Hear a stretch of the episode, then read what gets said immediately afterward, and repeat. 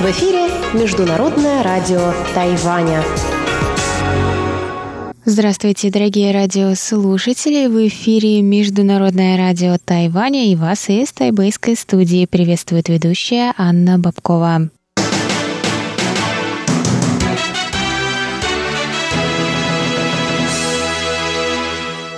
Сегодня среда, 11 декабря, и мы начинаем наше ежедневное вещание с выпуска новостей сегодняшнего дня, а далее вы, как всегда, прослушаете тематические передачи «Среды», «Китаеведение. Устная история» с Владимиром Малявиным, «Новости экономики» с Андреем Солодовым и повтор передачи прошлой недели «Звуки города» с Валерией Гемрановой и Иваном Юмином. Также вы можете прослушать любые из наших передач на нашем сайте по адресу ru.rti.org.tw. А теперь давайте к новостям.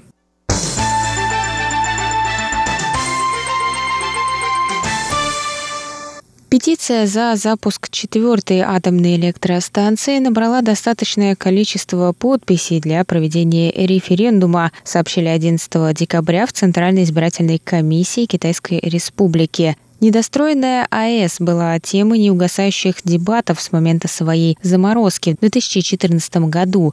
Противники атомной энергетики приводят в пример аварию на Фукусиме в 2011 году, а сторонники обращают внимание общественности на загрязнение воздуха, вызванное угольными электростанциями. На референдуме в ноябре 2018 года 59% тайваньских граждан проголосовали за продолжение использования атомных электростанций на Тайване, а 41% за полный отказ от атомной энергии на острове к 2025 году. В мае 2019 года правящая демократическая прогрессивная партия внесла поправки в закон об отказе от атомной энергии в соответствии с результатами референдума, однако выразила оппозицию запуску четвертой АЭС.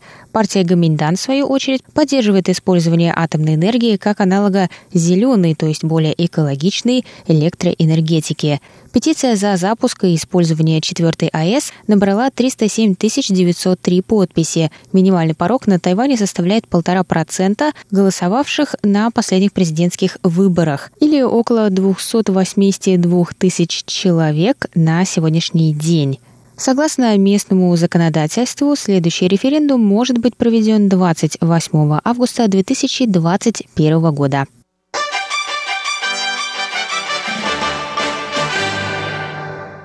Телеканалы коренных народов Тайваня, Taiwan Indigenous TV, Канады, APTN и Новой Зеландии Maori TV подписали 11 декабря меморандум о сотрудничестве. Три телеканала планируют расширять обмены и взаимодействие с целью увеличить присутствие коренных народов на международной медиа-арене – в этом году также исполнилось 10 лет со дня создания международной телевещательной сети коренных народов, в которую входят телеканалы Австралии, Канады, Финляндии, Великобритании, Ирландии, Новой Зеландии, Норвегии, Швеции, Таиланда, США и Тайваня. Тайвань является членом организации с начала ее работы.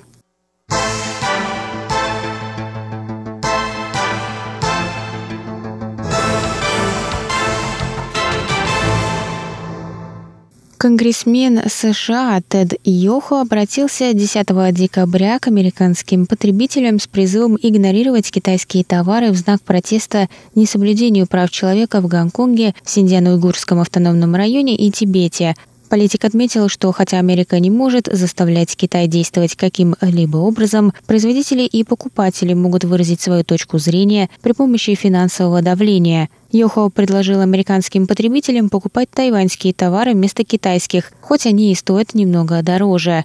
Эффективность подобных бойкотов в глобальной цепочке поставок неоднократно ставилась экспертами под вопрос, однако это доступный способ выразить свое мнение для рядового потребителя, пояснил Йохо.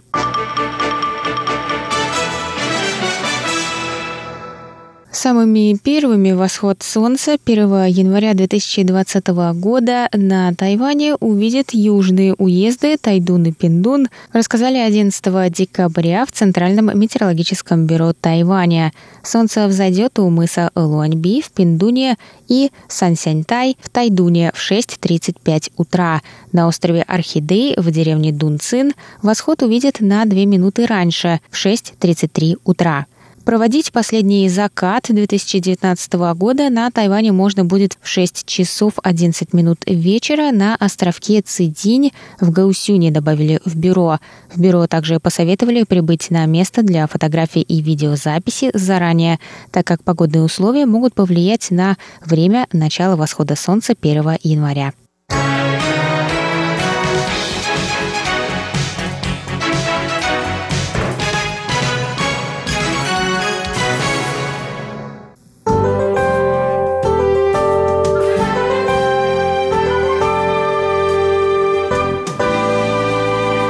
Сейчас прогноз погоды.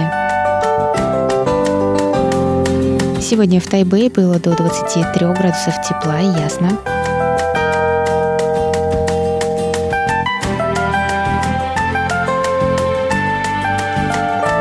Завтра в Тайбэе до 21 градуса тепла, солнечно с переменной облачностью.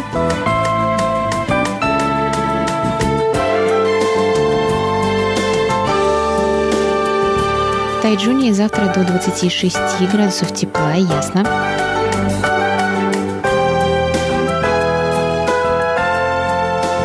И на юге острова в городе Гаусюни тоже до 26 градусов тепла и ясно.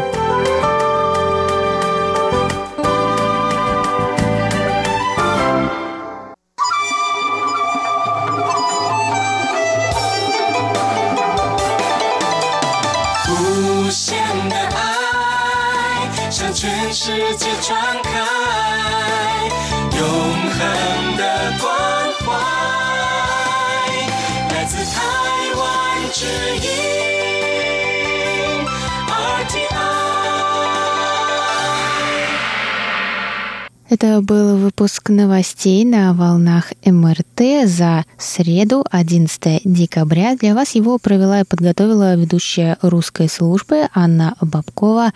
Оставайтесь на наших волнах. Далее в эфире тематические передачи «Среды», «Китоведение. Устная история» с Владимиром Малявиным, новости экономики с Андреем Солодовым и повтор передачи прошлой недели «Звуки города» с Валерией Гемрановой и Иваном Юмином. А я с вами на этом прощаюсь. До новых встреч. Пока.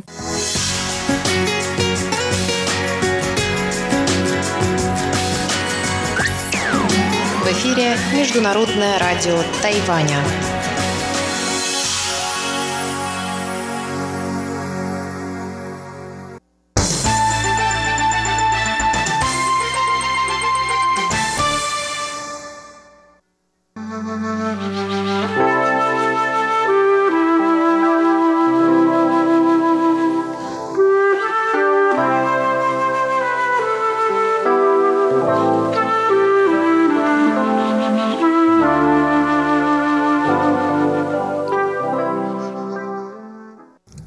Говорит Международное радио Тайваня. Здравствуйте, дорогие радиослушатели. В эфире передача «Китаеведение. Устная история». У микрофона Владимир Малявин. Сегодня я продолжу знакомить вас с интервью, которое в рамках этой программы дала отечественный китаевед Эльвира Андреевна Синевская – вот уже много лет работающая в отделе Китая Института Востоковедения Академии наук, специалист в области новой и новейшей истории Китая и секретарь отдела Китая. Эльвира Андреевна э, в своем интервью э, приводит много интересных деталей о жизни в Китае на рубеже 50-х и 60-х годов, когда она там училась, как раз в период так называемого «великого скачка». Есть несколько уникальных, на мой взгляд, наблюдений, которые будут э, полезны и интересны, я уверен, и нашим слушателям. В частности, Эльвира Андреевна говорит, пожив в Китае Посмотрев, как там живут люди, я говорила и нашим специалистам, и даже студентам, вы живете здесь как колонизаторы, а абсолютно не так, как живут эти люди. Хотя наши студенты рассказывали, что в первое время они просто голодали на ту стипендию, которую им выдавали, как и китайцам. Потом они потребовали в посольстве, и тогда им стали доплачивать. И это были великолепные деньги.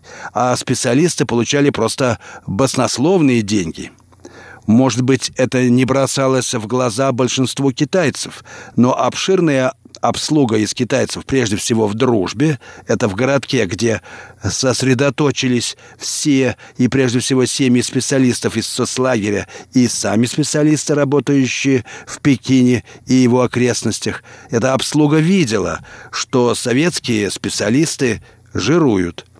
Видела, как они оставляют недоеденными куски мяса, как получают эти продовольственные талоны в неограниченном количестве при очень строгих нормах для китайцев.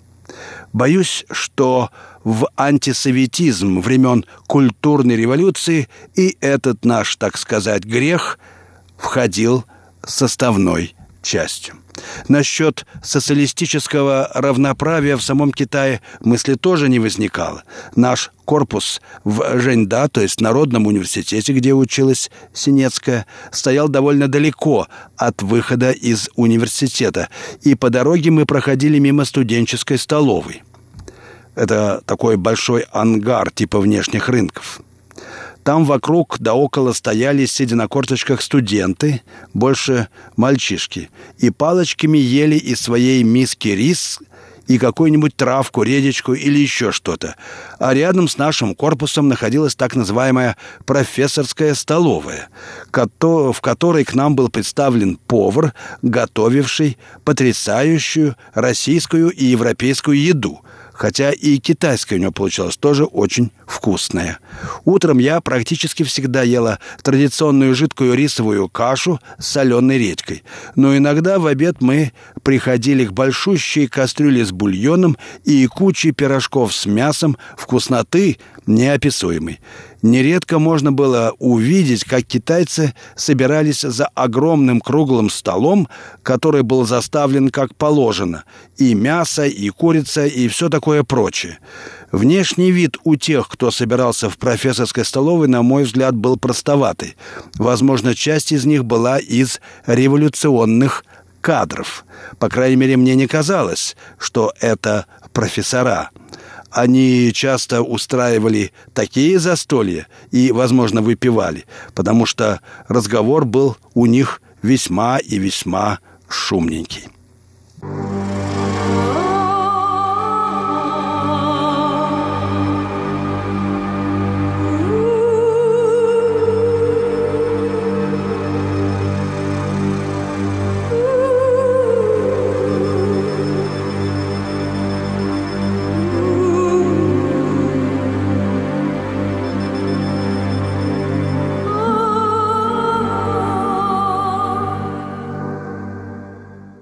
Вы слушаете передачу «Китаеведение. Устная история» Международного радио Тайваня. Сегодняшняя тема – интервью э, Эльвиры Андреевны Синевской, э, которую она дала в рамках этой самой программы научного сотрудника Института высоковедения Академии наук. Послушаем дальше ее рассказ о том, как она училась в Китае как раз во время большого скачка в 59-60 годах. В то время в университете советские студенты, рассказывает Эльвира Андреевна, жили по одному человеку в цементных коробках-комнатах размером 8-10 квадратных метров.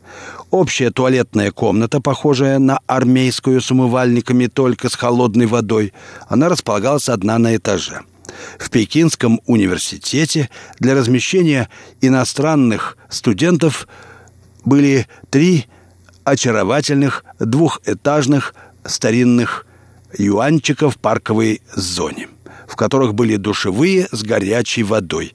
Я ездила к отцу в гостиницу, которая была, по моему мнению, еще времен колониальных.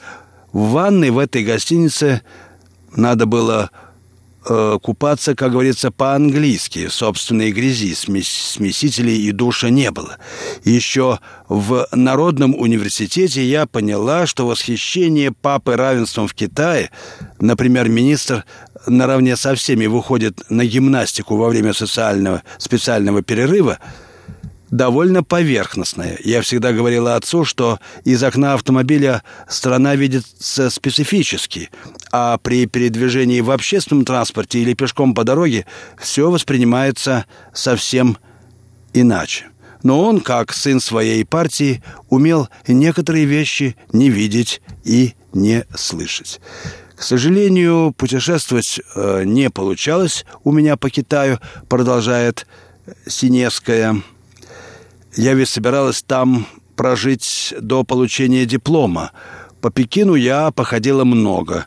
Чувства страха не было абсолютно. Наверное, защищала белая кожа, потому что кроме удивления ты ничего не вызывал.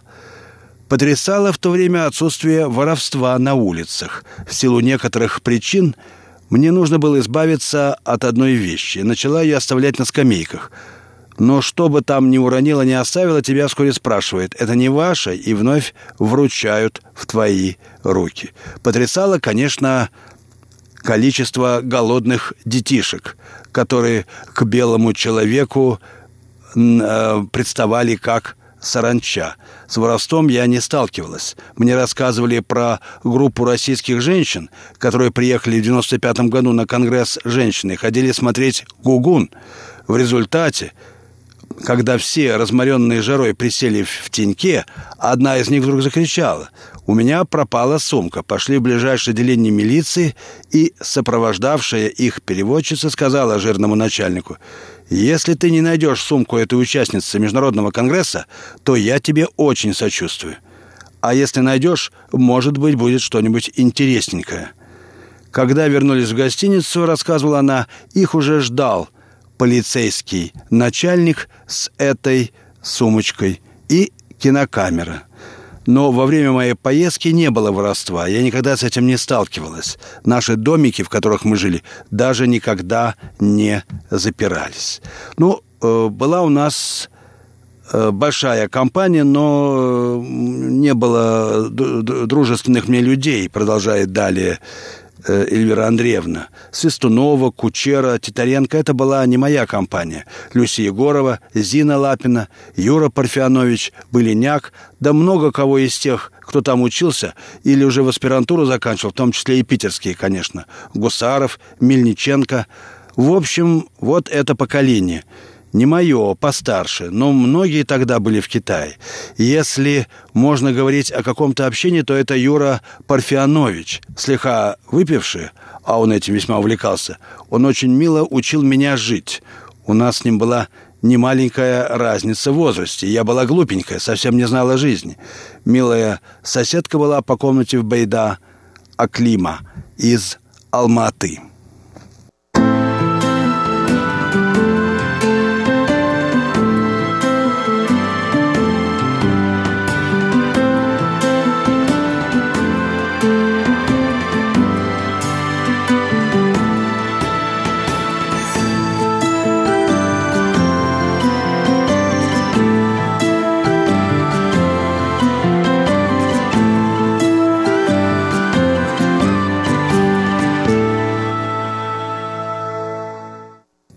Вы слушаете Международное радио Тайваня. Передачу «Китаеведение. Устная история». Передачу ведет Владимир Малявин. Сегодня я продолжаю знакомить вас с интервью, которое дала в рамках нашей программы Эльвира Андреевна Синецкая, э, научный сотрудник Института высоковедения в Москве. Она рассказывает уже о своих студенческих годах – вот что с ней произошло, когда она вернулась в Советский Союз. Это было в 60-м году. И, и, в общем, наступали уже тяжелые времена для советских людей в Китае. Э, я пошла в ИСА, тогда Ивя Примгу, рассказывает Эльвира Андреевна. Мне было жалко того, что я вот два года училась э, в Китае и говорила по-китайски, и мне не хотелось это дело бросать, хотелось его использовать. Но мне там сказали, что мне придется начинать с нуля, с первого курса, и еще учиться потом как минимум 4 года. Мне было жалко, 4 года, псу под хвост. Я пришла к папе и говорю, не приняли. Он сказал, на экономическом факультете в университете есть кафедра страноведческая, и там есть Китай. Я даже знаю, кто ведет там Китай. Давай пойдем туда. Я отнесла туда свои документы. Меня приняли на третий курс, поскольку раньше я два года в СССР уже проучилась. Меня с самого начала предупреждали, будет трудно. Разница в программах факультета в университете экономического института была настолько гигантской, что в зимнюю сессию мне надо было сдать 25 предметов. И тогда я поняла, что это никуда не годится, и перевелась на второй курс. У нас был преподаватель китайского языка, но часов очень немного было, и я была единственной, кто на моем курсе собирался специализироваться по экономике Китая. Это было связано э, с охлаждением отношений, не было даже набора на изучение Китая и так далее. На курсе, годом старше, на который сначала поступила, было два китаиста. На моем я была одна, а ниже уже не было никого. Набор 65 -го года уже серьезно изучал экономику, а у нас было так, гуманитарная экономика. Вот семинары по капиталу Маркса, а то вдруг, кто уже не знает, проходили даже два года. Я, правда, не помню частоту занятий. Мой руководитель, которому я помогала делать какие-то таблицы, ничему меня не научил. Преподаватель китайского языка был русский, и я стала забывать язык. В 61 году один год у нас вел экономику, хотя и не экономику Китая, сотрудник из Госплана, очень интересный по темпераменту человек и много знающий. Он рассказывал об экономике в реалиях, о подводных камнях, про которые несведущий человек и не догадывается, и это было именно тут я поняла, как строится экономика без всяких коэффициентов. Я защищала диплом в научно-исследовательском институте при Министерстве внешней торговли.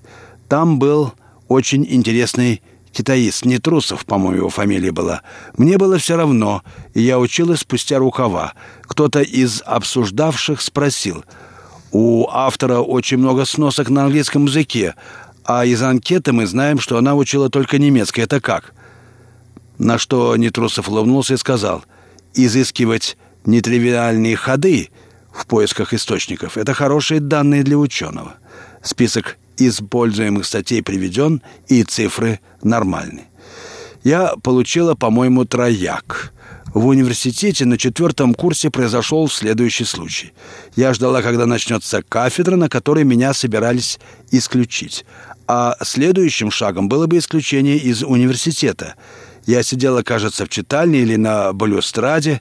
В 64 году мы учились еще в старом корпусе МГУ на Маховой за памятником Ломоносову. Ко мне подошла незнакомая женщина и сказала, «Вы меня, ради бога, извините, я в аспирантуре и несколько раз видела вас.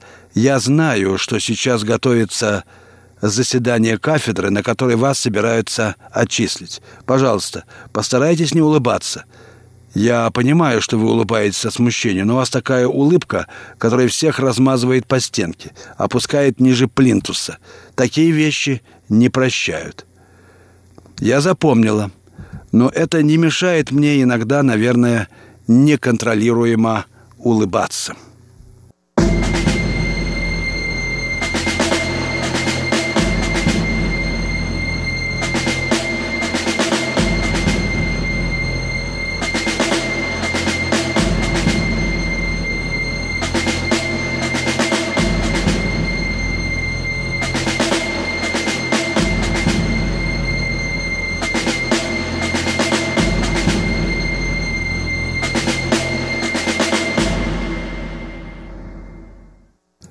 Вы слушаете передачу «Китаеведение. Устная история».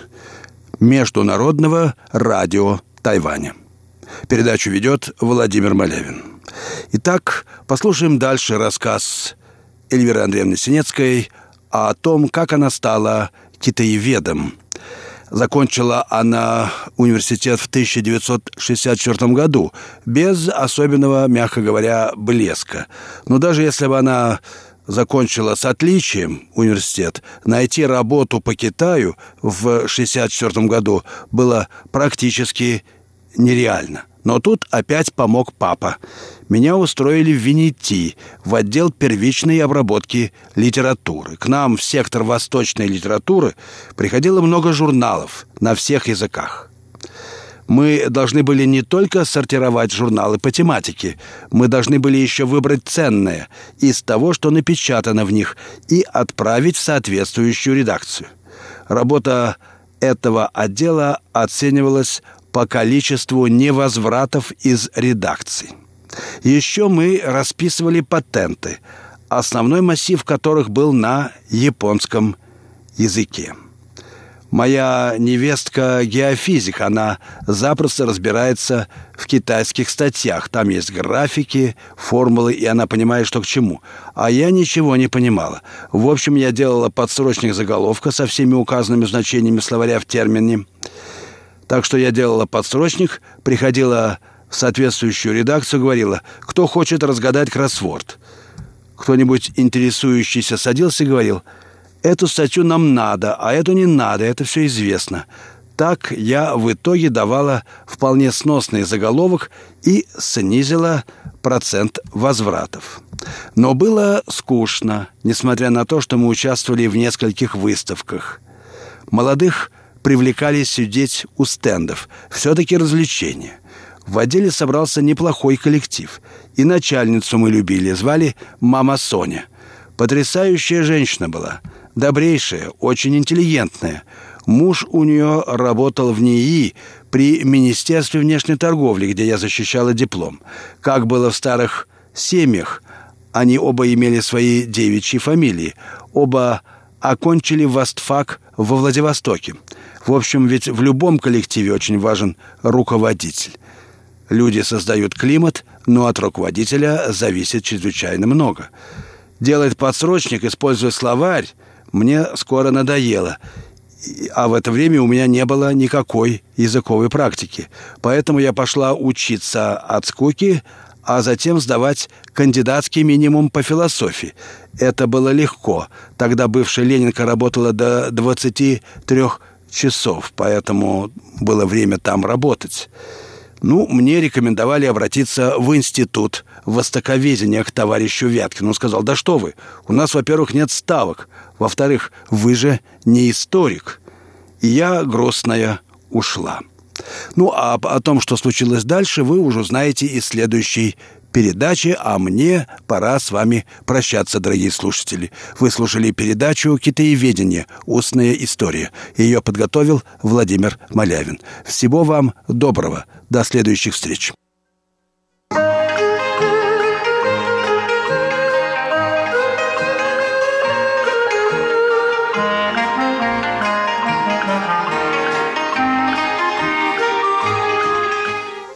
Здравствуйте, дорогие слушатели Международного радио Тайваня. В эфире еженедельная передача из рубрики «Новости экономики». У микрофона ведущий передачи Андрей Солодов.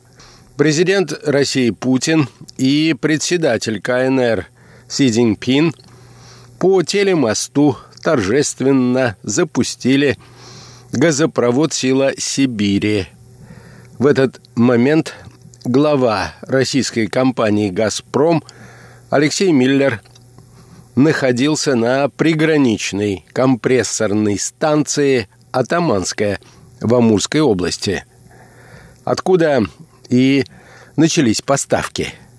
Сила Сибири стала самым масштабным инвестиционным проектом «Газпрома» а его стоимость превысила триллион рублей. Сегодня, дорогие друзья, я хотел бы посвятить нашу передачу теме энергетического сотрудничества между Россией и КНР. А передачу, как вы понимаете, я назвал так. Новости энергетических рынков.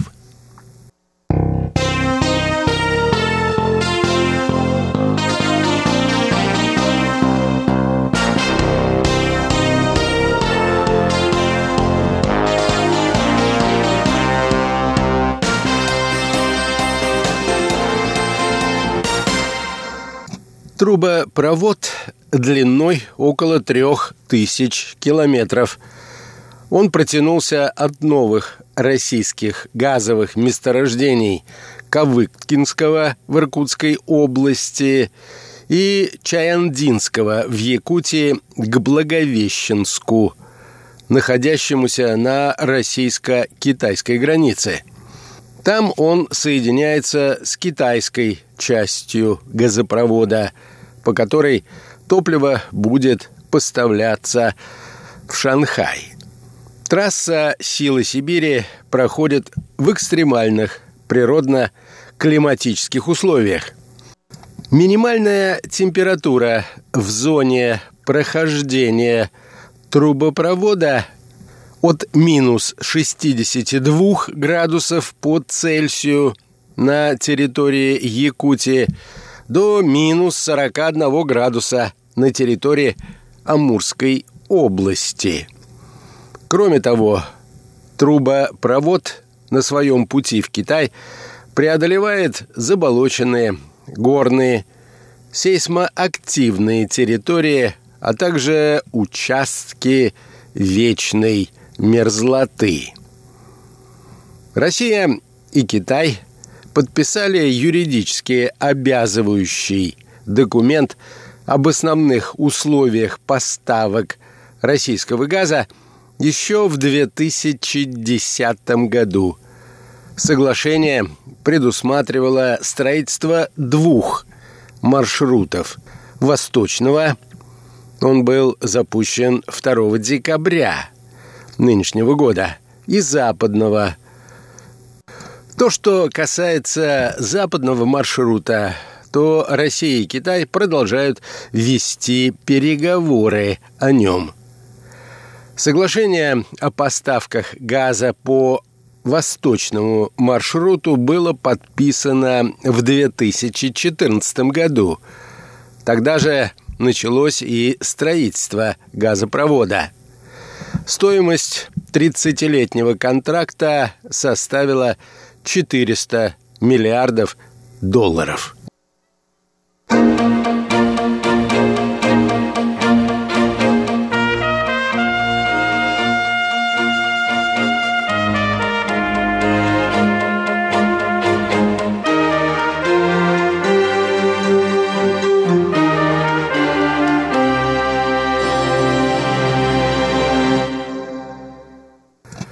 Договор предполагает поставку в Китай 38 миллиардов кубометров газа в год. Поставки будут наращивать постепенно. В 2020 году «Газпром» поставит в Китай 5 миллиардов кубометров газа. В 2021 – 10 миллиардов. В 2022 15 миллиардов. На полную мощность сила Сибири должна выйти к 2025 году. Стоимость российского газа для Китая не раскрывается. В 2014 году говорилось, что его цена привязана к стоимости нефти, которая находилась в районе 110 долларов за баррель. В 2014 базовая цена газа составляла около 360 долларов за тысячу кубометров. Однако за прошедшие годы ситуация на энергетических рынках изменилась, и нефть сильно подешевела – Кроме того, российскому сырью в Китае придется конкурировать с более дешевым сжиженным природным газом. Китай является самым большим потребителем и импортером газа в мире и продолжает наращивать потребление на фоне государственной политики по противодействию глобальному потеплению и замене угля на газ. Так, в 2018 году потребление газа в Китае выросло почти на 18% по сравнению с 2017 годом, а импорт более чем на 30%. Местных месторождений газа, а также импорта из Туркменистана, Австралии и Катара уже недостаточно для того, чтобы покрыть потребности всей страны, в связи с чем Китай и решил обратиться к энергетическим запасам России. Россия же запуск силы Сибири, как отмечают эксперты, позволит диверсифицировать поставки своего газа и уменьшить зависимость от Европы. Дело в том, что до запуска поставок трубопроводного газа на восток российское сырье в основном шло в европейские страны через Украину. Однако в последние годы из-за ситуации в Донбассе и присоединения Крыма отношения Москвы и Брюсселя обострились. Также остается неразрешенным газовый спор России и Украины. 31 декабря 2019 года истекает действующее соглашение сторон о транзите газа. В Европе и на Украине настаивают на заключении нового долгосрочного соглашения – Россия же придерживается иной позиции и настаивает на заключении краткосрочного соглашения.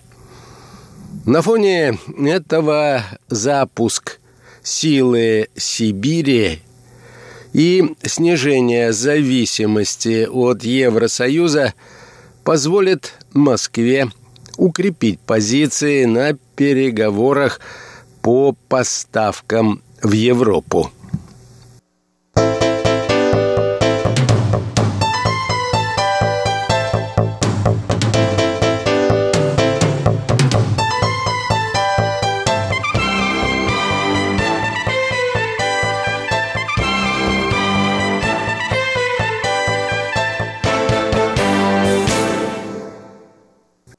В связи с тем, что Китай наращивает импорт газа, в Москве и в Пекине задумались об увеличении поставок за счет так называемого западного маршрута «Силы Сибири-2». «Газпром» и китайская национальная нефтяная корпорация заключили соглашение о развитии этого направления еще в 2015 году. Предполагается, что по нему газ будут поставлять в промышленные районы на восточном побережье Китая. Пока же этот вопрос находится на стадии обсуждения. Идею о строительстве по западному маршруту поддержали в Казахстане, который выразил готовность присоединиться к проекту. Это Среднеазиатская республика за счет российского газа хочет газифицировать объекты восточно-казахстанской области. Собственных месторождений газа в этом регионе – Казахстану, как и Китаю, для обеспечения своих потребностей недостаточно.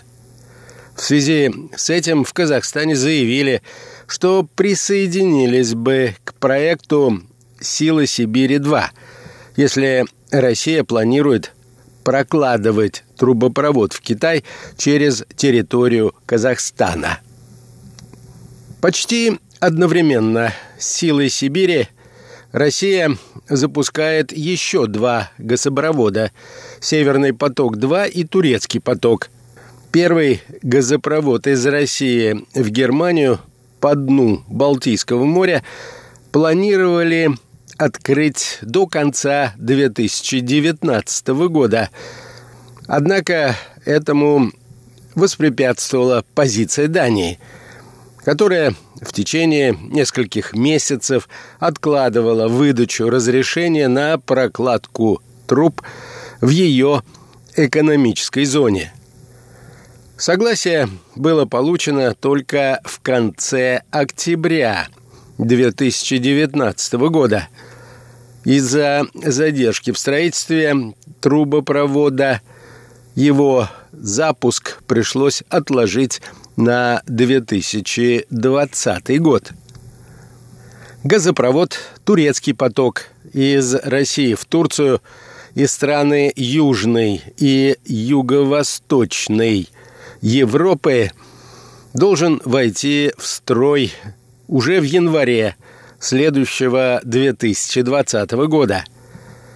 Строительство газопровода уже практически завершено, и трубы – заполнены газом. В случае прекращения транзита через территорию Украины новые газопроводы позволят перенаправить газ в Европу сразу по двум маршрутам.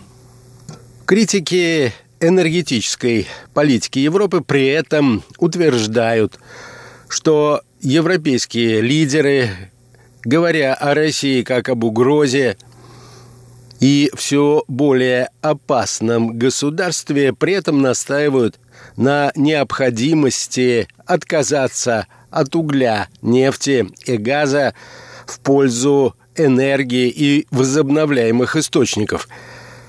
С другой же стороны, они связывают свои энергетические системы с российским газом, из-за чего выхлопы будут отравлять атмосферу еще много десятков лет. Тем не менее, заменить в настоящее время нефть и газ возобновляемыми источниками энергии не представляется возможным.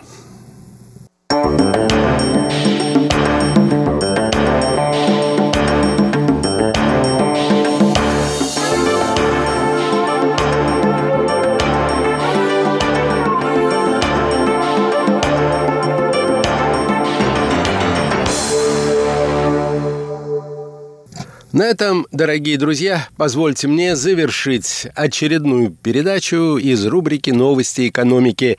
Сегодня я знакомил вас с некоторыми новостями энергетических рынков. Передачу подготовил и провел Андрей Солодов. Всего вам доброго, дорогие друзья, и до новых встреч!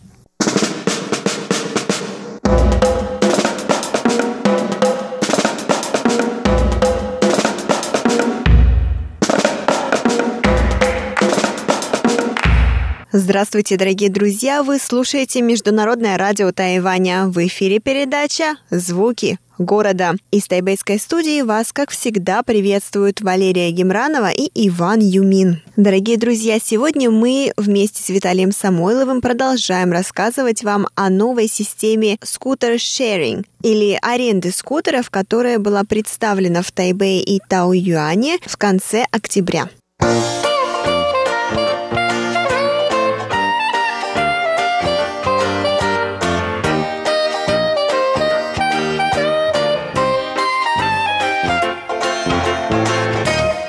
Открываю. Все, и теперь можно открыть багажник. Вот. Шлемы! Шлемы, да, смотрите, что у нас два шлема целых. Один большой, один поменьше. А большой это, наверное, для водителя, да? Ну, можно, да. Нет, можно любой. Просто большой он хотя бы уши немножко прикрывает, а маленький он уши не прикрывает, он только сверху. Ну, шлемы тоже новенькие, удобные. Вот тебе очень идет, Лер.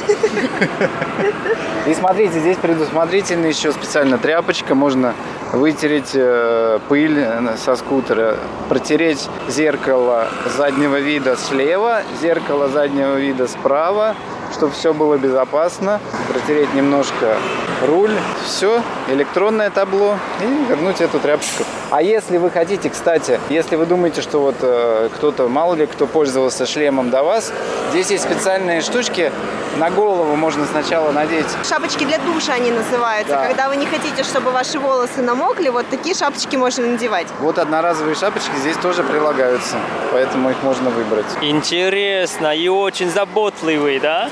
Да, мне кажется, это безумно интересная идея. И вот если бы я умела водить скутеры, я бы, мне кажется, каждый день бы пользовалась. Да, Лера даже уже сразу надел шлем. Ну что ж, а кататься надо? Да, время, кстати, уже идет. Мы уже две минуты с вами здесь разговариваем.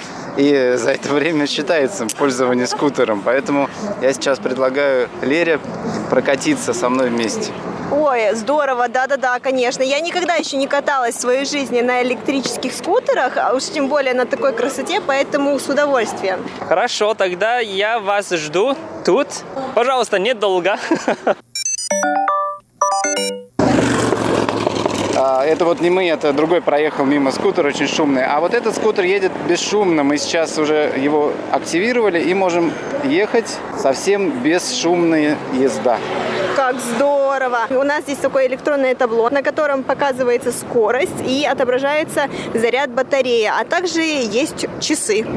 Да, все правильно. И э, здесь действительно очень удобно, потому что скутер автоматически регулирует э, скорость, ограничение скорости 60 км в час. То есть быстрее 60 километров в час он не поедет. Как интересно и как, как умно. Не зря его называют smart-скутер, потому что действительно, на мой взгляд, он smart. Потому что многие лихачи, которые могут разгоняться на очень большой скорости, и уж тем более, если это скутер не их, то как бы им все равно, ну, попадут они в аварию или нет, что случится с ним что-то или нет. Да, да, совершенно верно. Так что любителей быстрой езды просьба не беспокоиться. Да, просьба проходить мимо. Вообще вот э, у меня вопрос к тебе. Тебе удобно сидеть?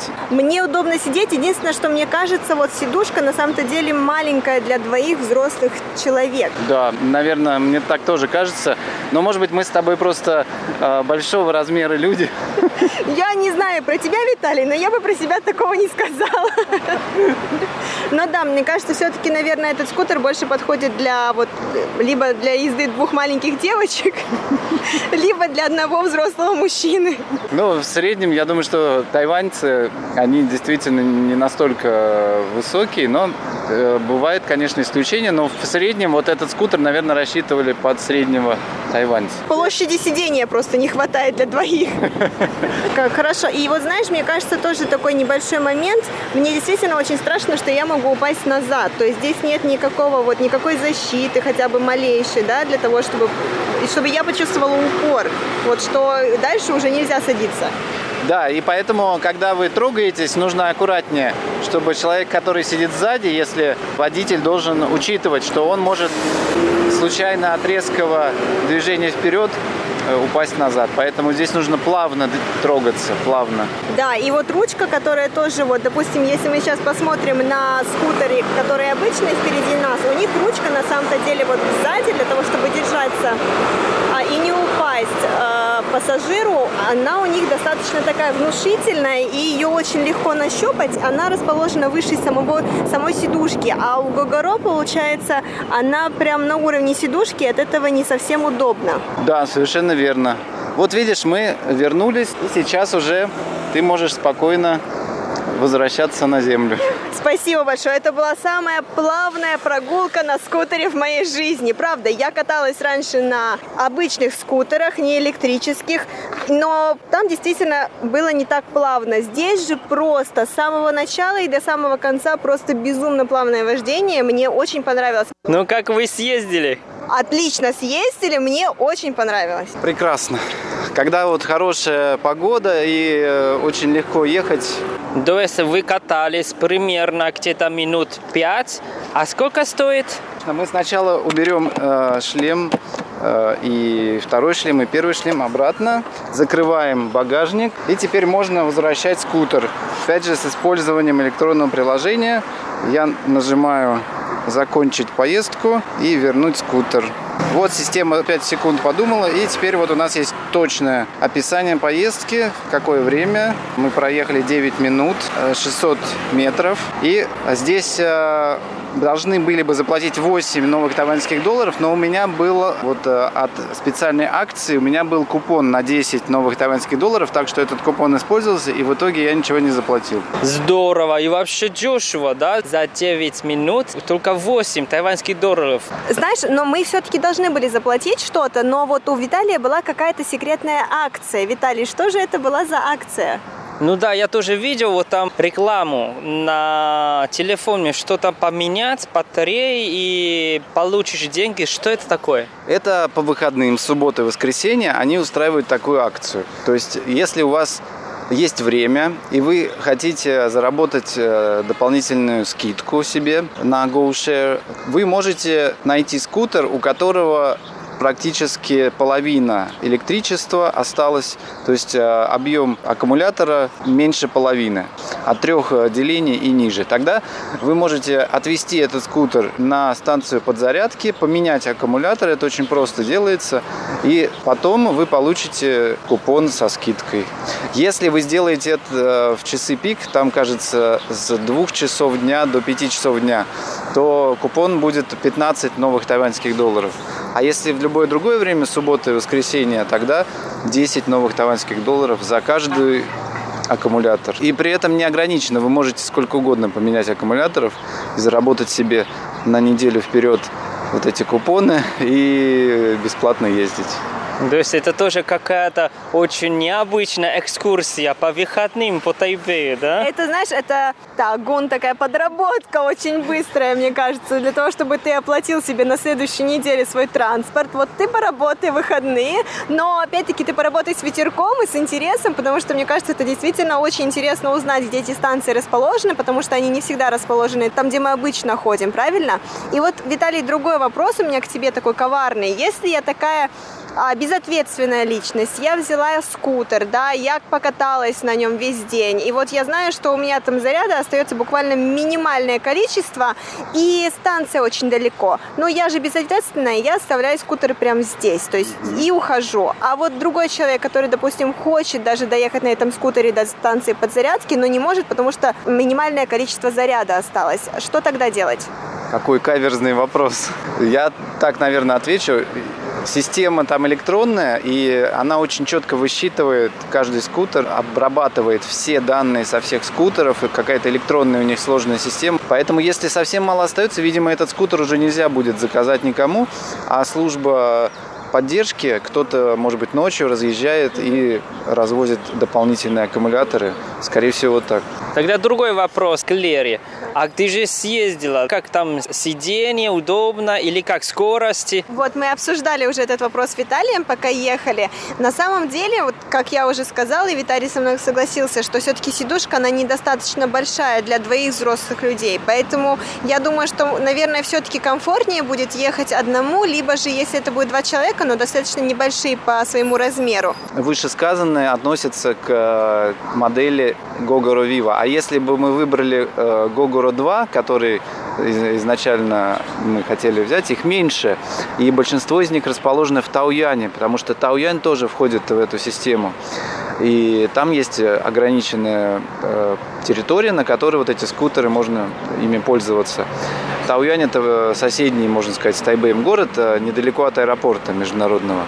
И вот там все модели практически Гогуру 2 потому что там предполагается, что, наверное, куда-то далеко человек поедет. И вот этот Гогора 2, он шире сам по себе, и на нем, я думаю, намного удобнее. Но если вы имеете обычные автомобильные права и не имеете права на скутер э, с объемом двигателя от 50 э, и выше до 150 э, кубиков, называется права на тяжелый скутер. Вот только с этими правами вы можете использовать Гогору 2. То есть, а обычные, если у вас просто автомобильные права и нет специальных прав на скутер, вы можете вот Гогуру Вива, на котором мы ездили, им пользоваться. У меня, кстати, вопрос, Виталий, к тебе. Ты сказал, что ты не особо любишь ездить на скутере под дождем. А вот электронный скутер, на нем это как-то отражается? Как-то он будет хуже работать, если вдруг попадет под дождь или нет? Мне кажется, немного опаснее, потому что у него колеса по диаметру не такие большие. И если скользкая дорога, нужно быть очень осторожными, потому что при любом повороте можно соскользнуть, мне кажется. Тогда уже другой вопрос. Например, я турист, я приехал в Тайвань, а я не хочу заплатить за такси, потому что дорого. А могу ли я тоже загрузить вот это приложение и зарегистрироваться и использовать вот это GoShare? Можно э, использовать, к сожалению, лишь тем, у кого есть местные документы. Поэтому, если у вас нет местного разрешения на жительство, э, ну, обычно его выдают минимум на год, а может быть, э, в других случаях, может быть, и короче. По крайней мере, если у вас нет вот этой карточки ARC, России, то вы не можете зарегистрироваться в этой системе. Когда я регистрировался, хотя у меня все документы есть, система автоматически все равно меня не могла распознать и не могла принять. Мне пришлось связаться со службой поддержки, и они в ручном режиме меня э, зарегистрировали. А как так получилось, что тебя не удалось распознать? Ну, Почему? Может, может быть, это вот сейчас э, только начинает работать, э, месяц работает эта система. Может быть, она именно рассчитана на тайваньские удостоверения личности, а вот эти карты для иностранцев, она, может быть, автоматически не распознает. А, Виталий, еще вопрос. Вот я, видимо, очень плохой человек, мне кажется. Вот, но я заметила, что шлемы, они ни к чему не привязаны, на них нет никаких чипов. То есть теоретически я могу себе взять один шлем в подарок. Да, совершенно верно. Я... Ну, Лера, ты даешь. Я об этом даже не подумал. Хотя действительно шлемы очень хорошие, чистенькие, красивые. Может быть, кому-то захочется это сделать. Не знаю, что случится потом, но, наверное, в принципе, система, может быть, и не заметит этого. Не, наоборот, а я хочу сразу ответить Лера. Ну, возьмешь как э, подарок, но все знают. Вот этот цвет голубой, и там написано Go Share. Ну, все знают, что ты вытащила из мобеда. Ну да, кстати, вот хорошая, хорошая такая заметка, Вань правильно сказал, что, наверное, вряд ли кто-то тогда смерится взять себе на подарок шлем. Да, это будет как в поговорке, если кто-то так сделает, на варе и шапка горит. А у вас еще есть какие-нибудь вопросы? Лера, Иван, мне уже нужно просто э, бежать, я должен после такой замечательной встречи с вами дальше идти по своим делам. Ой, прости, конечно, Виталий, мы тебя так выхватили буквально с улицы и заставили с нами вести передачу. Спасибо большое за такой прекрасный рассказ, прекрасную экскурсию а, и такую мягкую поездку на скутере. Спасибо большое за вот такое прекрасное время, которое ты с нами провел сегодня. Я вообще счастлив, что вас встретил и что получилось так э, интересно тоже пообщаться. Спасибо за ваши вопросы. И я передаю всем привет. И, конечно же, всех люблю, всем желаю новых успехов. Спасибо, Виталий. Дорогие друзья, сегодняшняя передача подошла к концу. Надеемся, что вам понравилось. С вами были Иван Юмин и Валерия Гемранова. И, конечно, еще Виталий Самойлов. И вы сейчас тоже услышите загадку от Леры.